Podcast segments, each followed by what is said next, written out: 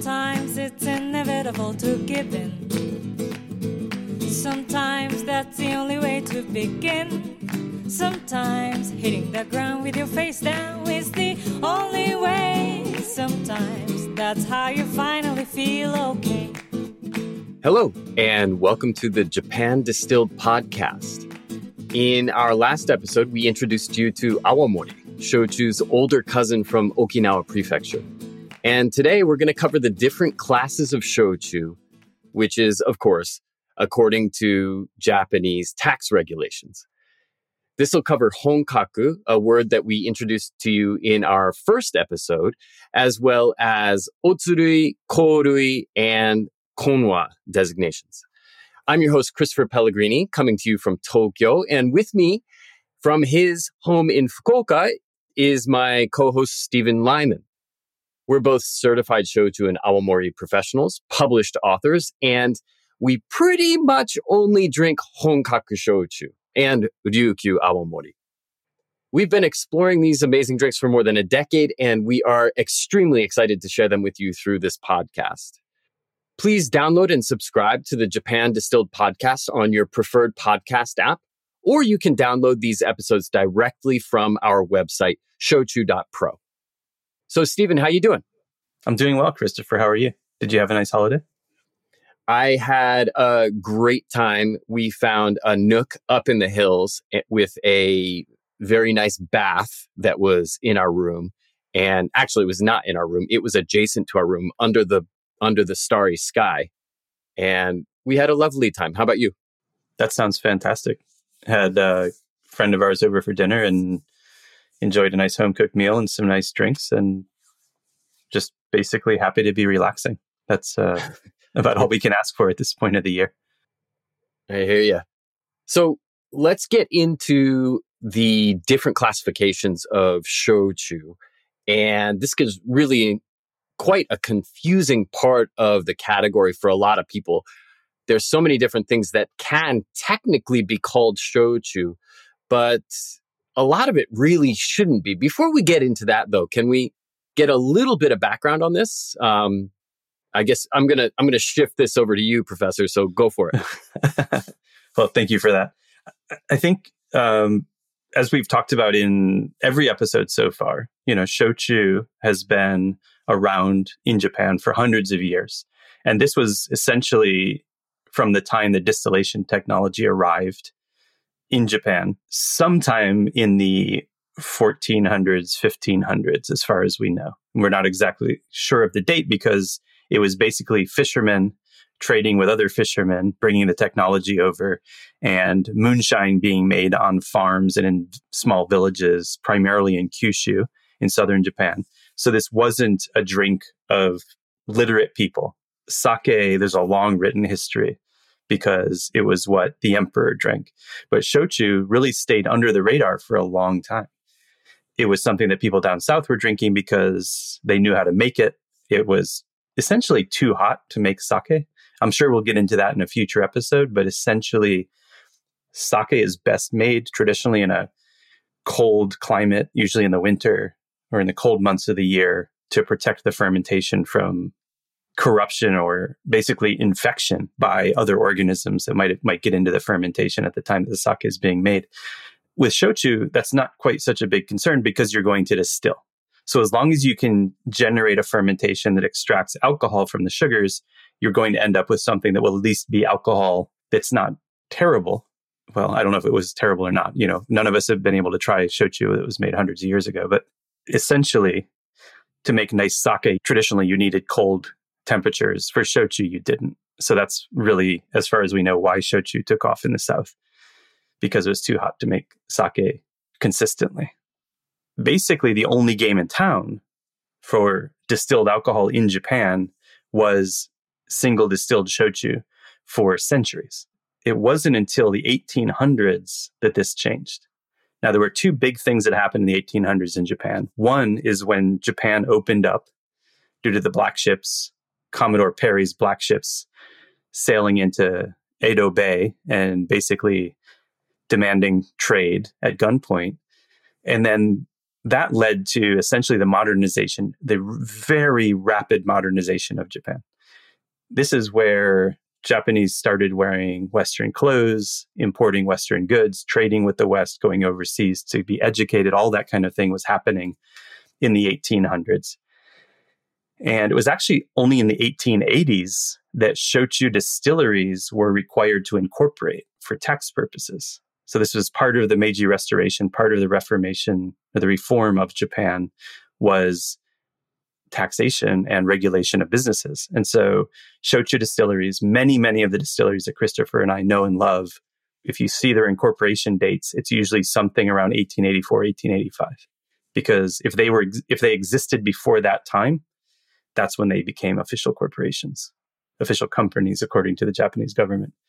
Just a few years after that, so there was another big disruption, and that was when the patent still was introduced to Japan. So the patent still or column still, or sometimes called the coffee still, is a multiple distillation machine. So this actually allows you to multiply distill the alcohol to very efficiently extract as much alcohol as possible through a single distillation run. And this is how most vodka is made. This is how a lot of different industrial spirits are made. The, the base spirit for gin is usually made like this. Many, many different styles are made in a column still or in a patent still when this still design was introduced to Japan, somewhere around 1895, it really revolutionized the quote unquote shochu industry almost overnight. Because until that time, shochu was this single distilled, rough countryside moonshine.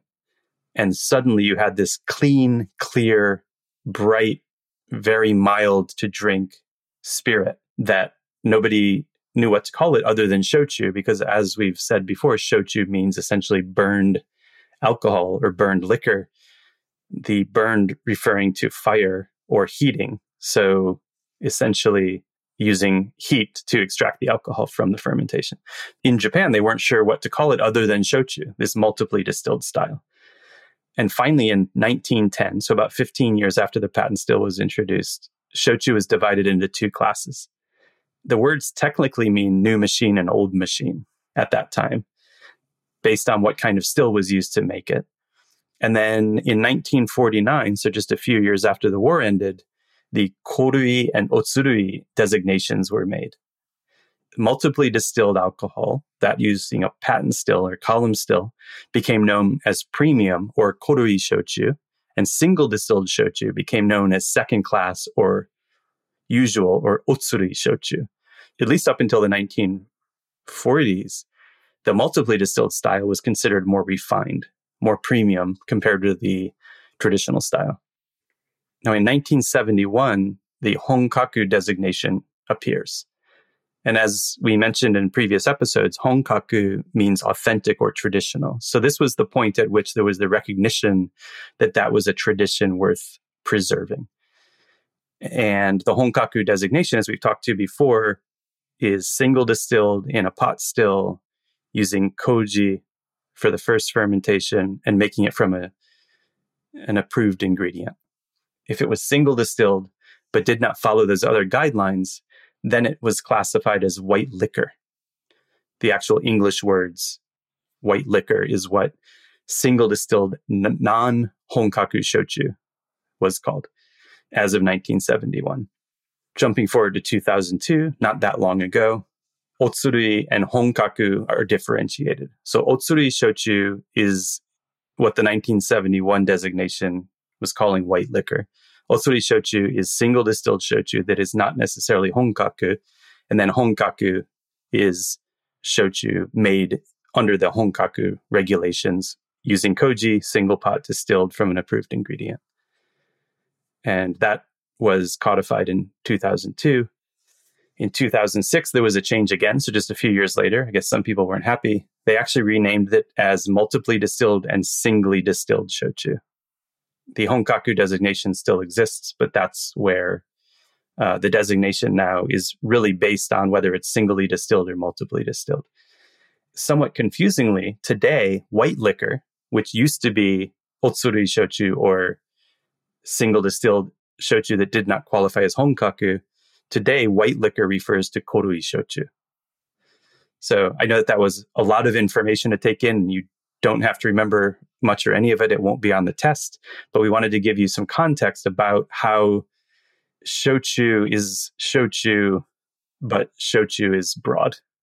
I guess is the best way to explain it. So, Christopher, maybe you can talk a little bit in more detail about what really makes shochu honkaku shochu. I'm not sure I'm prepared to do do that. You just mentioned there's going to be a test, so I'm a little bit anxious right now. who's who's administering the test and who has to take the test? Do I have to take the test? Uh, good question. We'll have to think on that a little bit. All right. Well, uh, yeah, Honkaku Shochu, which is what, as I said before, Stephen and I spend most of our time admiring. This is also something that is reviewed in detail a couple of episodes ago, I guess. And I'm just going to go through the the quick and dirty review of that.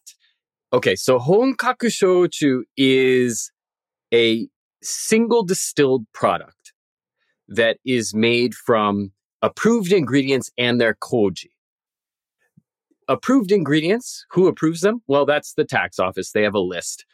How many ingredients are there? Well, it depends on how you count, but basically there's four major groups of ingredient and they can be summarized thusly.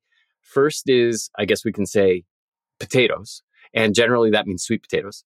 Then we've got grains. So that's barley, uh, rice, corn, and myriad other starch sources that grow above the ground.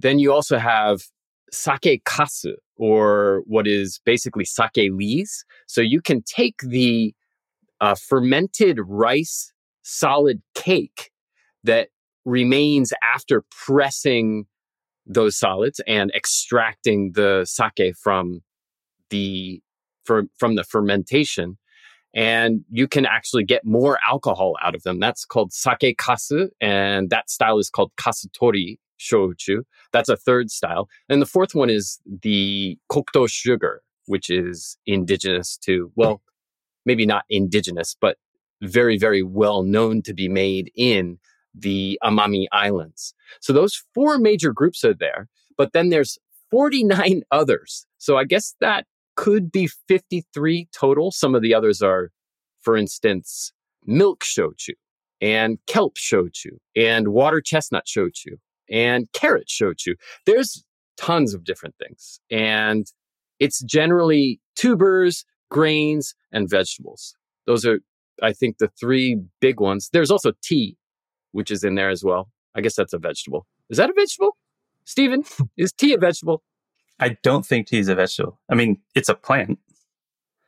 But I mean, there are a number of different plants. There's both freshwater and saltwater plants, as well as, I guess, above water plants, like that live in soil. A lot of, I guess, aromatics, right? Different things that would add aromas or flavors, but wouldn't necessarily create starches or sugars. Sure. Like, and tea is definitely one of those. Another one would be shiso, the perilla plant, which is shaped like a spade and often is kind of accompanying your fish, your sashimi, or your sushi when you're out eating. And there's a ton of different, I guess, aromatics or grains or tubers, and then also some things that live in the water as well. There isn't really any fruit other than what is it? Ume, or sometimes it's translated as Japanese plum, but it's actually related to apricots. That the pit, I guess, can be used. And then also date palm can be used, but otherwise, really, there's no fruit involved. So you're never going to run into, for instance, a peach shochu, at least not of the honkaku style.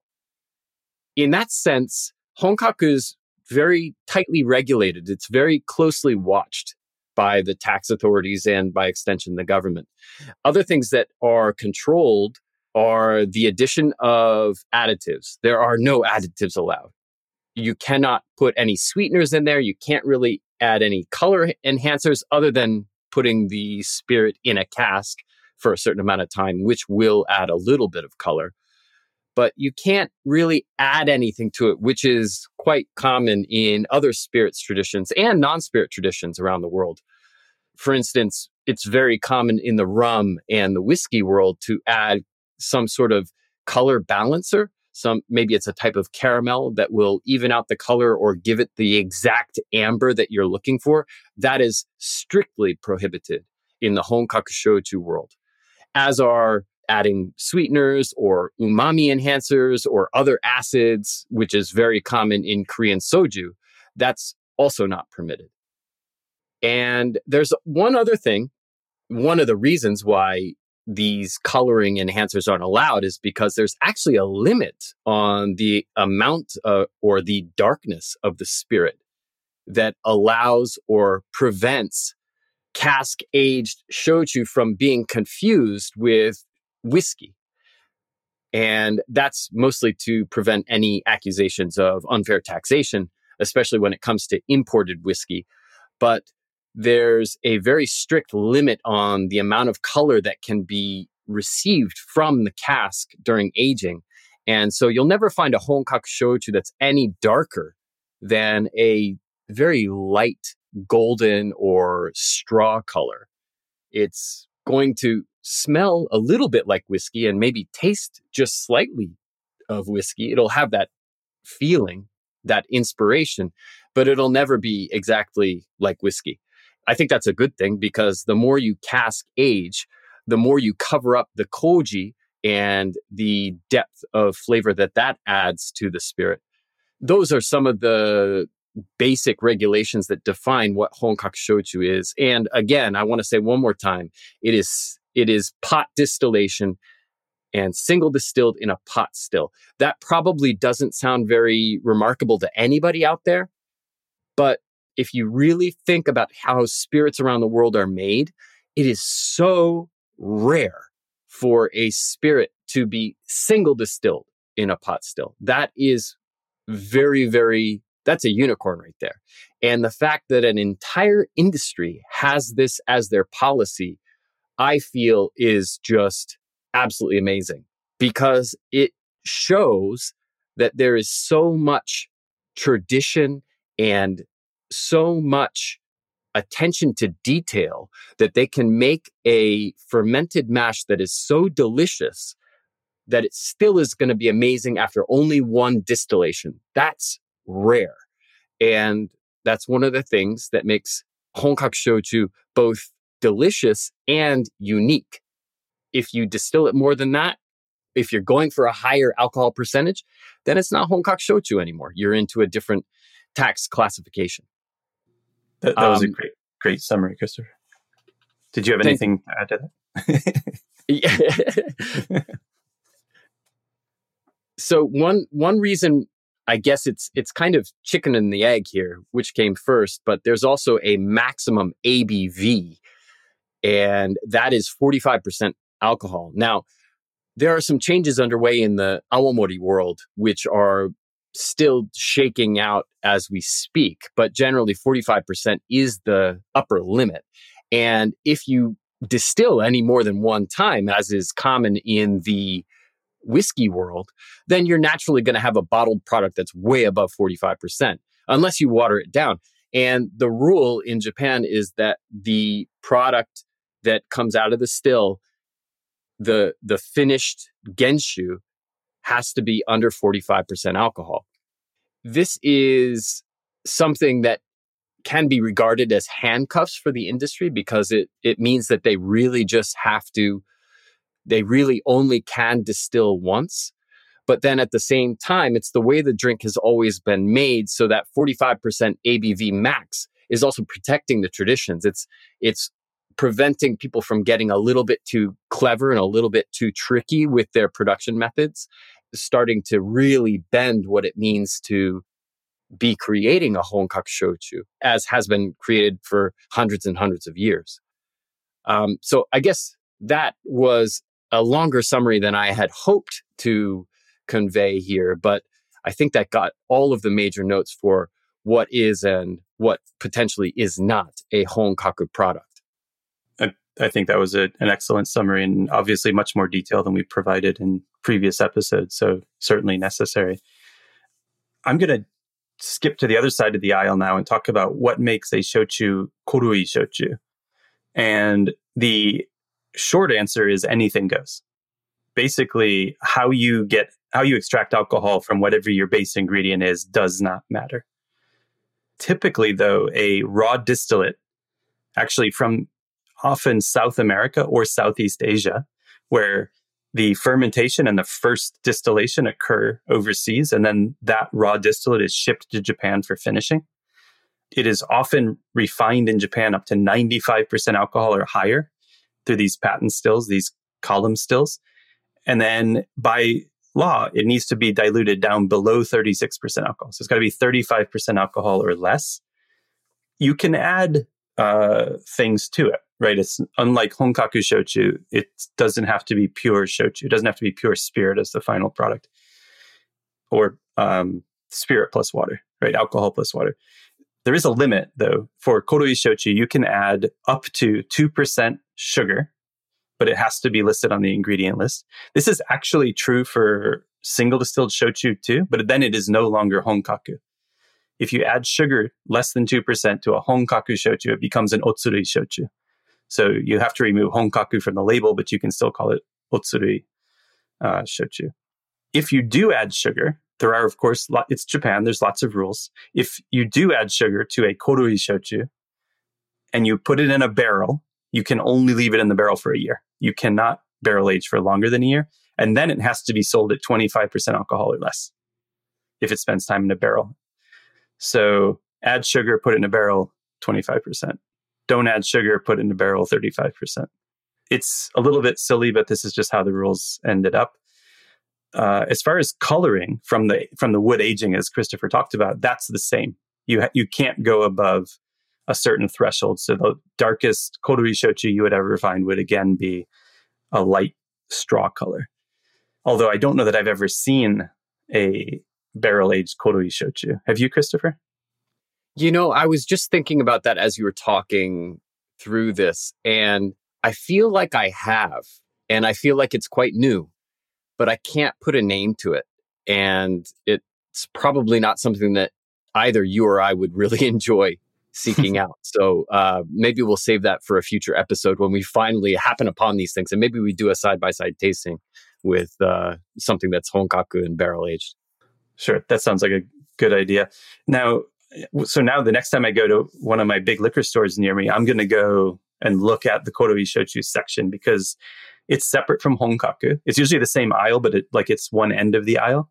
And in that section, it's much, much smaller down here in Kyushu. Actually, if you go to Hokkaido, it's the opposite. When you're in Hokkaido, I would say 80% of the shochu aisle is korui shochu and about 20% uh, honkaku. Here in Kyushu, it's probably 95% honkaku and 5% korui. But I'm going to look at the korui section next time I go to the local big box liquor store and see if they have anything with a golden hue. I'm kind of curious about that now. In that section of the liquor store, you're looking at four to five liter jugs, plastic jugs of Korui Shochu that will cost you, I think it's four or five liters for about 15 US dollars. It's, it's super cheap. It's really the cheapest way to get drunk in Japan is with Korui Shochu. This is just mass market industrial spirit and it's made as an efficient alcohol source. Uh, so this is actually the base for canned chuhais. Actually, when you go to a, an izakaya and you order a chuhai or a sour or any sort of mixed drink like that, dollars to donuts, it's korui shochu that they're using as the alcohol base for that. They're not going to use a honkaku shochu, which costs several times more per liter than korui shochu. So your chuhais in izakayas, your canned chuhais in grocery stores or convenience stores, and also every year people make umeshu at home, plum wine at home here in Japan. And you will find your plums, your rock sugar, and your korui shochu or white liquor on the same section of the grocery store during that uh, umeshu making season in Japan. So people use korui shochu for making umeshu and again for chuhais. Now there's one other use for this korui shochu. And that actually is as brewer's alcohol for sake production. The Honjozo style and the Futsushu style of sake has brewer's alcohol or distilled alcohol added to the sake. And that is very, very, very often korui shochu. I think that gives us a summary of korui shochu. And then there's one other main category, I guess, Christopher, which maybe you can talk about. Oh, the in between category, right? Yeah, the konwa, konwa, the blended style. Um, you know, and I, as I was thinking about the whole possibility of the existence of a korui shochu that has been cask aged and has a little bit of color and a little bit of flavor, and and it's important to realize that korui shochu just doesn't really have any flavor. It's essentially a vodka. It's been stripped of everything. It uh, I suppose if it has some sugar added, it could have a little bit of flavor, but it's actually not all that common for sugar to be added just because it often serves as kind of a low calorie, low, geez, low cost cocktail backbone. So you don't really need that extra sugar because you can just get it from the mixer. You can get it from the the you know the lemon juice or the grapefruit juice or whatever else you mix in with it. But there is also an in between category, which is basically a blend of the korui that Stephen just talked about and the otsurui or the honkaku, which I was talking about before. And it's it's essentially the blending of a single and multiple distilled shochu spirit, or one of each. It's a it's a really confu- confusing in between category because it tends to be bottled in some of the same receptacles as the Honkaku shochu. So historically, there's been a lot of confusion on the consumer's part here in Japan in terms of, am I buying Honkaku shochu or am I buying a blend? I'm really, really not trying to cast any aspersions on blended spirits because there's a lot of beauty there. But in terms of konwa shochu, which means essentially means mixed, it's an attempt to kind of create a cheaper to produce and cheaper to purchase while also being slightly less character driven in terms of its attack and therefore maybe easier for uh, a wider variety of consumers to enjoy. And essentially people who are not accustomed to spirits i guess is maybe who the target partly was in my mind it's a korui shochu. It's a multiply distilled shochu. It's a characterless spirit that has some character added to it thanks to the single distilled spirit, which is basically a honkaku shochu. It's a traditional shochu. It's a it's an old school style, and that's the beauty of honkaku shochu. It tastes like what it's made from. And I should have said this earlier. It really, because of single distillation, it smells and tastes like you would almost basically like you would expect. So a sweet potato shochu s- smells and tastes like sweet potatoes. And a barley shochu smells and tastes like barley. It's a beautiful thing. It's something that maybe is not really appreciated quite so much, especially in the world of barrel aged spirits. But it's also not appreciated in terms of when you're dealing with the ultra refined, the multiply distilled, column distilled, column distilled spirits, which are stripping all of the character and aroma out of the fermented mash by design. That's what you what that's what they're going for. So, you know, and most konwa shochu is heavier on the multiply distilled spirit than on the singly distilled. So what you tend to have is something that's called ko otsu konwa shochu. Korui otsurui konwa shochu. Why does korui come first in the name? Because there's more of it. There's more than 50% by volume of it in the blend. You know, sometimes it'll be flipped. Occasionally you'll get something that's heavier on the otsurui side, which means it's probably going to have more flavor, aroma, character. And that will be called otsuko konwa shochu. Now, these are this is a bunch of terminology that you'll probably never need. However, having said that, there is a pretty nice Konwa shochu that's available in the US market, at least, and it's made by Takara. Takara Shuzo is a gigantic, very, very international distillery that has its fingers in a number of pies and is doing tons of different things. And their product, Yokaichi, is a very, very nice, smooth shochu that you can get overseas. And you should definitely check it out if you have it at your local bottle shop. Give it a give it a ride. And it is an example of a Konwa shochu. And I would argue that it's one of the better ones available.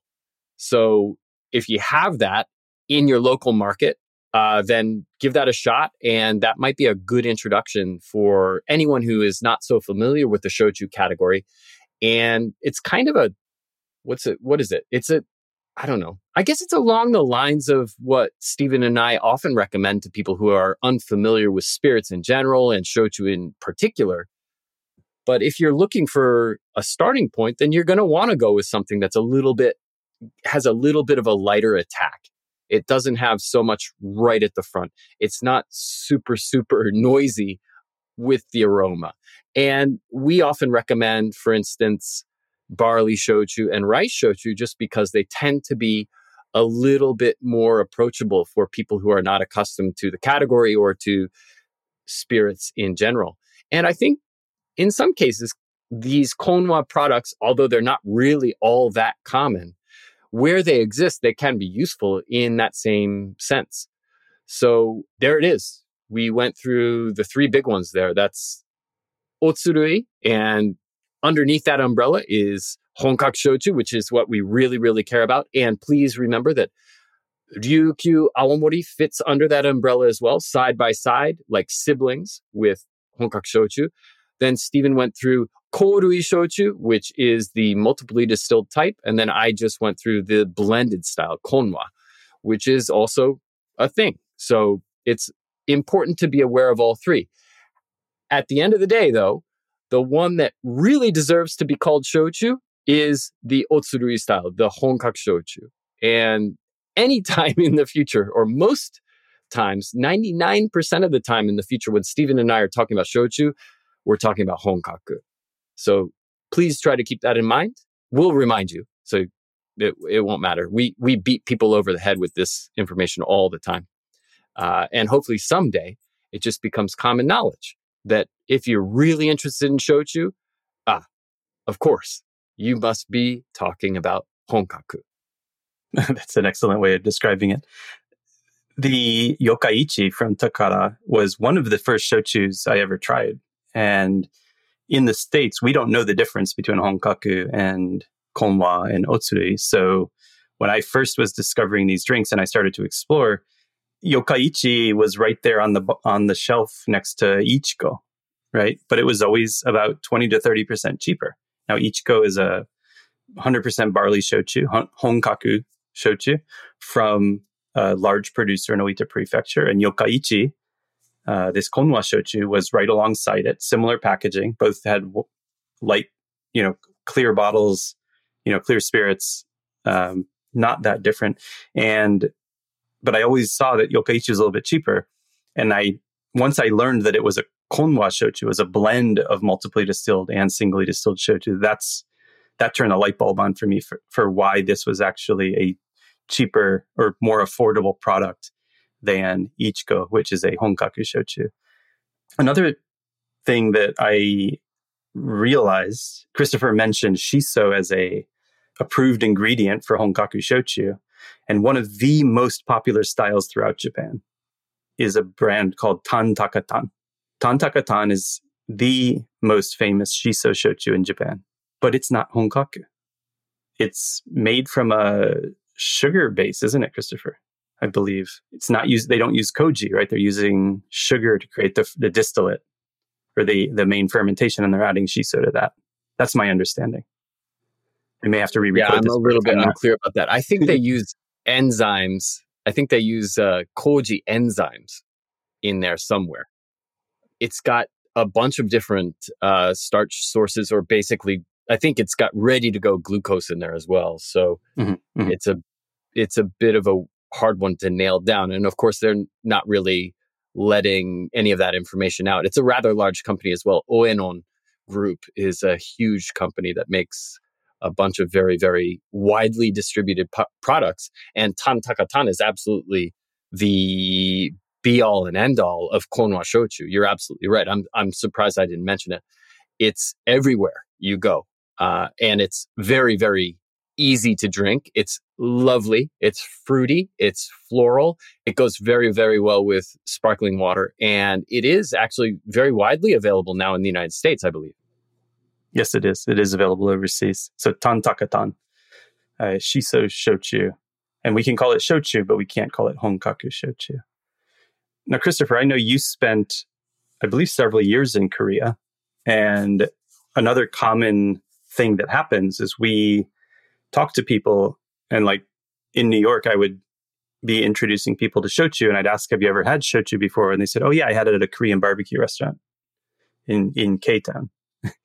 and invariably that was not shochu, right? So can you explain the difference between honkaku shochu and Korean soju? Oh, geez, you're gonna get me going here. Um, all right, so this is a hugely confusing thing, especially for American consumers. And it's mostly because of a labeling law in California that allows things to be called soju that aren't soju. Um, let me back up. Soju, Korean soju, is made to be incredibly cheap for the consumer, which means that it's also incredibly cheap to produce. And this is 99.9% of soju in the world. It's in those green bottles. It's a sweetened, multiply distilled spirit that generally is bottled at between 16% these days and about, I don't know, on the high end. I don't think I've se- seen anything over 20 recently. But it is absolutely part and parcel with Korean cuisine. It is usually sweet. It goes very well with spicy Korean food and it's normally consumed at pace. Now, this is, as I said, a multiply distilled spirit, which means that it is basically a korui product. The major difference between korui shochu, which is made in Japan, and Korean soju is that soju nearly always, at least for the last 30 years has had sweeteners and other acids added to it to adulterate the flavor and to at least add some flavor, actually. Korui shochu usually doesn't have that, but again, as I hinted before, korui shochu shouldn't really be called shochu. It's it's basically just pure ethanol or nearly pure ethanol that's been watered back down to whatever the government defines as a saleable spirit. And in Japan, that happens to be 35% or less in terms of ABV. Korean soju, on the other hand, it tends to be, how do I put this politely? I'm trying to be really nice right now. And I'm also ignoring the, the recent resurgence of the category, which involves a whole bunch of new products that tend to be less than multiply distilled. They might be double distilled, they might be triple distilled. There, there's some places that are more forthcoming with the information than others. Some places are really good about uh, telling you exactly what's in it, exactly how they made it. That's becoming more and more the norm. But it still is very, very recent. A lot of these new soju products are creations of the past 10 years. And so the soju category in general, when you look at it from a Californian perspective or when you look at it from a, a whole hog American perspective, you're basically just looking at a multiply distilled product that is unfortunately conflated with shochu because of the California labeling law that I mentioned earlier. What I want everyone to take away from this right now and, and it's going to be difficult to define for most people until you really start s- tasting these things on your own is that Japanese shochu, anytime you see the word shochu in the United States of America or anywhere outside of Japan or in Japan for that matter, when people are talking about shochu, they're almost always, and when I say almost, I mean pretty much always, talking about a single distilled product that is pure. There's no other word for it. It's a pure distillate. It's not pure in a vodka sense. It's pure in that it's unadulterated. It tastes and smells like what it's made of. It's incredibly rare in the world of spirits. In spirits production worldwide, you don't get this level of hands off. And one thing that I that will rile me up, as you know, and will rile, rile Stephen up, although uh, I'm probably I I think I'll I'll uh, make sure that my neck is on the line on this one. Uh, basically, is when people, as Stephen said, conflate Korean soju and Japanese shochu. Both have their place and are incredibly important products in their own right, but they are so radically different that to call them the same thing is insulting to both. And everyone should stop doing that, especially in the United States. Well, I'm glad you kept that to around five minutes, Christopher. I'm sure you could have gone an entire episode. it was dangerous. I said it was dangerous to get me on that track. yeah. that's all right. No, but that's it's really important for people to understand this, right? Because a, a educated consumer can make smart decisions when they're deciding what to buy. And there are absolutely times when Korean soju is the way to go. And there are absolutely times when korui shochu is the way to go. And there are absolutely times when Honkaku shochu is the way to go. But they are such different drinks, at least Honkaku compared to the other two. Because you've got this single distilled koji fermented tradition compared to these industrial spirits that can be great in the way that they're meant to be enjoyed. Uh, but yeah, there's something special about Honkaku shochu. So for those of you interested in learning more about shochu, please consider buying Christopher's book, The Shochu Handbook. That was actually the first English language book about shochu in world history, I believe. A new hard copy version's actually available exclusively through Amazon, while the ebook is available on a variety of platforms. I'm Stephen Lyman. You can find me as at Shochu Danji. That's actually Shochu underscore Danji at S H O C H U underscore D A N J I on Twitter or Instagram. If you have any questions about Awamori or Shochu, please feel free to reach out to either of us via Twitter or Instagram.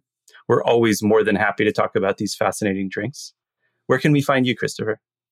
Uh, you can find me at Chris Pellegrini. Pellegrini is P E L L E G R I N I on Twitter and at Christopher Pellegrini on Instagram. And of course, I would be very, very remiss if I didn't recommend that you should buy Stephen's book as well. He wrote The Complete Guide to Japanese Drinks, which has excellent chapters on both shochu and awamori. And it's available on Amazon, of course, as well as through your local bookseller. And if they don't carry it yet, then please tell them that they should. Also, please tune in every week to our Shochu Pros Show Tuesday Instagram Live on my Instagram feed every Tuesday in the United States, Tuesday night, and Wednesday morning in Japan. So we really hope that you've enjoyed this episode of the Japan Distilled podcast.